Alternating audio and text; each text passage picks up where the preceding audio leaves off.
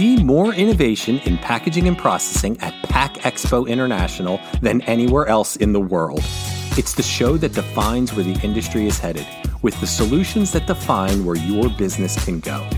Discover cutting-edge packaging technology, processing equipment, new materials, sustainable solutions, supply chain resources, and much, much more. You'll walk away with innovative solutions to challenges big and small. Register at pack expo international dot com.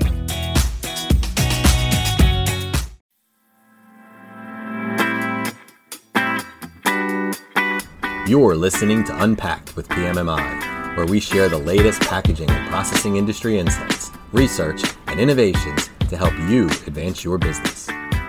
Hi, and welcome to another episode of Unpacked with P M M I. I'm your host, Sean Riley.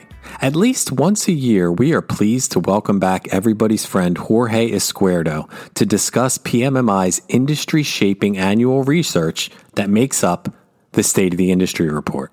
Izquierdo touches on all the known issues that everybody knows about that impact the industry, labor shortages, supply chain issues, and reveals that after significant growth in twenty twenty-one and twenty twenty-two, the industry is expected to see a mild slowdown in growth for twenty twenty-three with a projected three to four percent increase.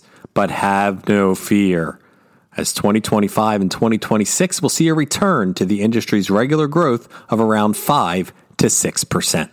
So with all the fancy introductions out of the way, welcome back to the podcast, our good friend Jorge Izquierdo. Hi, Jorge. Hey, Sean, how are you doing? It's good to be back. It's been a while. Nice, nice yeah. to chat with you.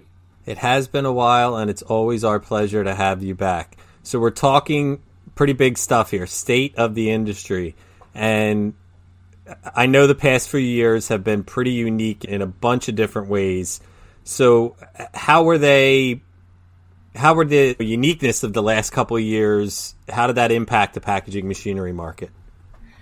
Sean, I guess you, you use the word unique, and it's certainly, they were certainly different, significant impact for the industry, for our lives. COVID was, was certainly a disruption in many different ways.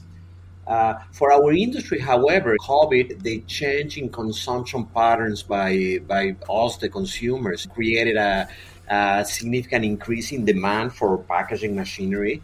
If you look at uh, twenty twenty, the first half of twenty twenty was uh, uh, a slowdown because of uh, COVID. Nobody knew exactly what to expect. And then the second half is just a rush of investment on the industry. A lot of new orders on the second half of twenty twenty. Backlogs increased significantly on twenty twenty. A lot of those orders were delivered until twenty twenty-one because of the increased backlogs. Demand in twenty twenty-one kept very strong. twenty twenty-one was the record year in terms of how we how we were tracking the industry. We grew over sixteen percent in one single year. It was interesting because if, if you recall, looking back, we, we have also those uh, supply chain problems from components, uh, a lot on electronics, everything. And so when you add up the increase in demand, uh, the problems with supply chain, backlogs went up again uh, significantly. Delivery times were increasing significantly as well. So that's twenty twenty-one. Uh, twenty twenty-two was also uh, a very robust year in terms of demand, uh, not as uh, aggressive. It was not kind of sixteen percent. It was more like between twelve and thirteen percent growth, still very aggressive. And mainly when you say it, it's twelve, thirteen percent growth on top of sixteen, that's a lot of, of growth in two yeah. years. I'd say. Yeah. Again, the delivery times extended significantly. Backlog grew a lot. And it wasn't until this year, twenty-three, that we found that backlog start to, to alleviate a little. Uh, on one hand, it's uh, all these supply chain problems, while not uh, completely resolved, they have in- increased significantly, right? It's that that on one side, and also the, the demand is not as aggressive as it was in twenty-one, twenty-two. So some of that backlog, it's being alleviated. And, and uh, again, it's these, these past two years have been crazy. And I, I think uh, this year, next year, we're going to start seeing something a little more regular in terms of demand for equipment. little bit of normalizing. Yeah, I could understand that a bit. So I can tell from what you're saying that supply chain, I, I feel like we hear about it a ton, and it's had an impact. And is it something that is improving? We're learning from it. It's improving because we're learning from it. Are delivery times still too long in general? Is it? Have we learned anything from the past couple of years, or is it still something where it's, it's log jammed? For sure, we've learned, and I, I guess here, what manufacturers of equipment have learned and need to be very careful with is fine tuning the stock you keep of uh, of parts. You need you want to make sure you have all the components to deliver your to deliver the equipment, right? I do recall in, in some cases in twenty twenty-one, end of twenty twenty-one, beginning of twenty twenty-two, where some manufacturers of equipment actually ship the equipment without the electronics, right? So to buy some time on, on, on shipping and getting the equipment on site and installed, and in those getting two, three, four additional weeks just to be able to get the electronics, bring the electronics, and install the electronics on site. So I guess the learning here is more about how to balance your stock. You want to make sure you have enough components to deliver the, the equipment to your customers. You don't want to get trapped with uh, millions of dollars in stock uh, that suddenly you're not going to use because the demand is dropping, right? And I guess that's uh, where M M I, B I, Business Intelligence, they, we've done, a, a, to be honest, a good job in trying to keep our members updated. The state of the industry is a great product. It, it tells you, looking back, what happened, gives you an idea what's going to happen into the future. But we have other products that are also very valuable. We have the house business. Mm-hmm. House business is basically telling you what's happening now, right? The combination of these two products for our members is, is a very good way to get a feeling of what's happening, not just in your company, but in the industry. And and as you're saying, what are the learning is how can you use this information to fine-tune the, the stock of parts that you have, to make sure that supply chain, uh, the impact of supply chain is not as significant uh, in your company as it was in the past two years. Perfect. You gave me a perfect segue because I'm wondering, with what you said about the house business and basing, based off of that and the state of the industry report, let's think about this year. How's the industry looking for twenty twenty-three? So in, in terms of, of growth, it's going, it's going to be a growth year. A lot of many of our members started the year basically with a, a significant backlog. Uh, many of them, pretty much all the uh, production for the year was sold out at the beginning of the year, right? Mm-hmm. And now when you start to look at new orders, there is certainly a slowdown on the pace of new orders. We are expecting the growth of the industry for twenty twenty-three to, to be around three percent, three, four percent maybe. So it's a significant slowdown versus the double-digit numbers of twenty-one and twenty twenty-two.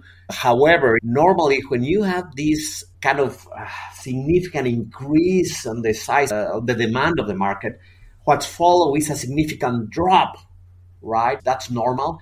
In mm-hmm. this case, that's not what we're finding. It's a slowdown. We're still on the positive side. Again, for twenty twenty-three, we're expecting around three to four percent of growth. Now, looking ahead, twenty twenty-four, we think it's going to be a flat year. Many in the space, many manufa- on, the, on manufacturing, you know, there is uh, an expectation of uh, an slowdown and a, and a slight recession. On our space, we are thankful that packaging, we rely a lot on food, beverage, and, and some industries that are tend to be very consistent. We we keep eating, we keep drinking, we keep cleaning our houses, even during recessions, right? So that helped yeah. to level the the demand for packaging machinery even in bad years. So next year, we're expecting it to be a little a flat year, maybe something with one percent growth, something like that, flat pretty much for twenty twenty-four. Now, looking more into the future, like twenty twenty-five, twenty twenty-six, that's when we're expecting more kind of more regular growth in terms of the normal patterns for the industry. We're talking about maybe five to six percent growth for those years. And as you say, that's if we go pre-pandemic, that's how packaging and processing worked, where those numbers were similar to the teens in the early two thousands, correct? That's correct. And, and again, that's what we're expecting to get to in, in twenty-five, twenty-six, a little more more regular in terms of the normalization of the industry. Okay. With that being said, what are the trends that are driving the industry? Well, you know, is is I know workforce is, I feel like I'm going to ask the question, but I know the answer anyway, but I'll ask it. Is workforce still the major issue that it's posing? And is there anything new that's cropped up that's causing either good things or bad things in the industry? You're totally right, Sean. Labor is, is very significant, both for the users of equipment, the C P G companies, many of them, and for manufacturers of equipment. And that has that's having an effect of, of the designs of what end users of equipment are looking for.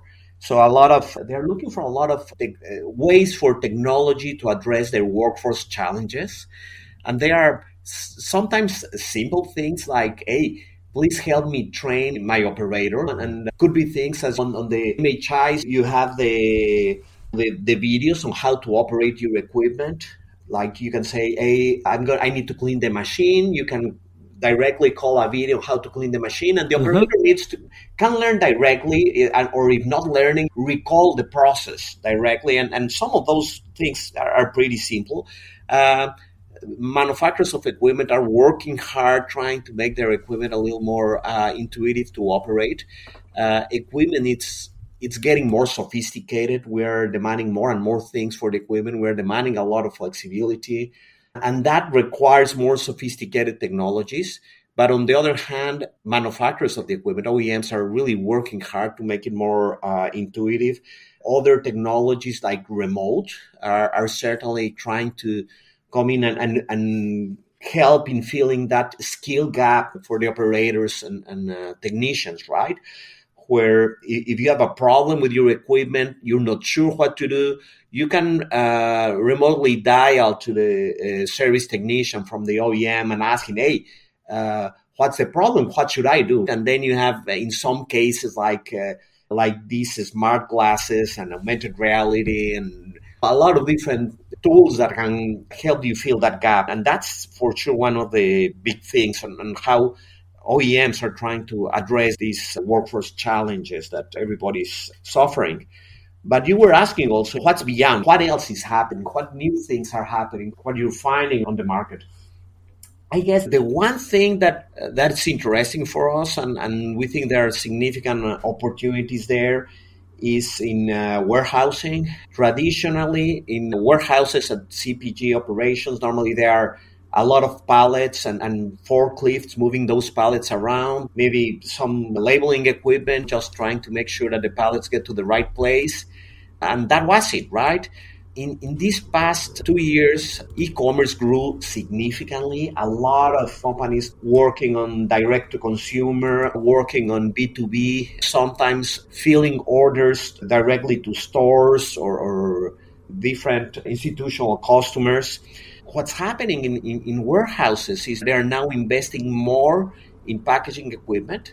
The fulfillment that, that's happening now in uh, in warehouses are requiring the investment in case packing, shrink wrap, bagging, more la- uh, labeling, of course, palletizing, and not just traditional pallets, a lot of mixed pallets. The growth in terms of shipments of mixed pallets is, is significant.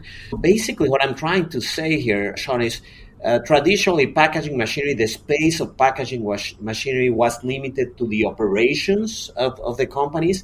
Now we're moving more towards the, the warehouses and uh, assisting with the fulfillment. Uh, sometimes it's inside of the C P Gs.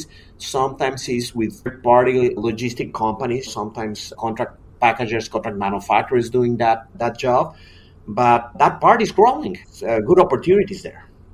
That's interesting, as it, it, it's a nice plug for our, we did a podcast on the warehousing study that your business intelligence department did.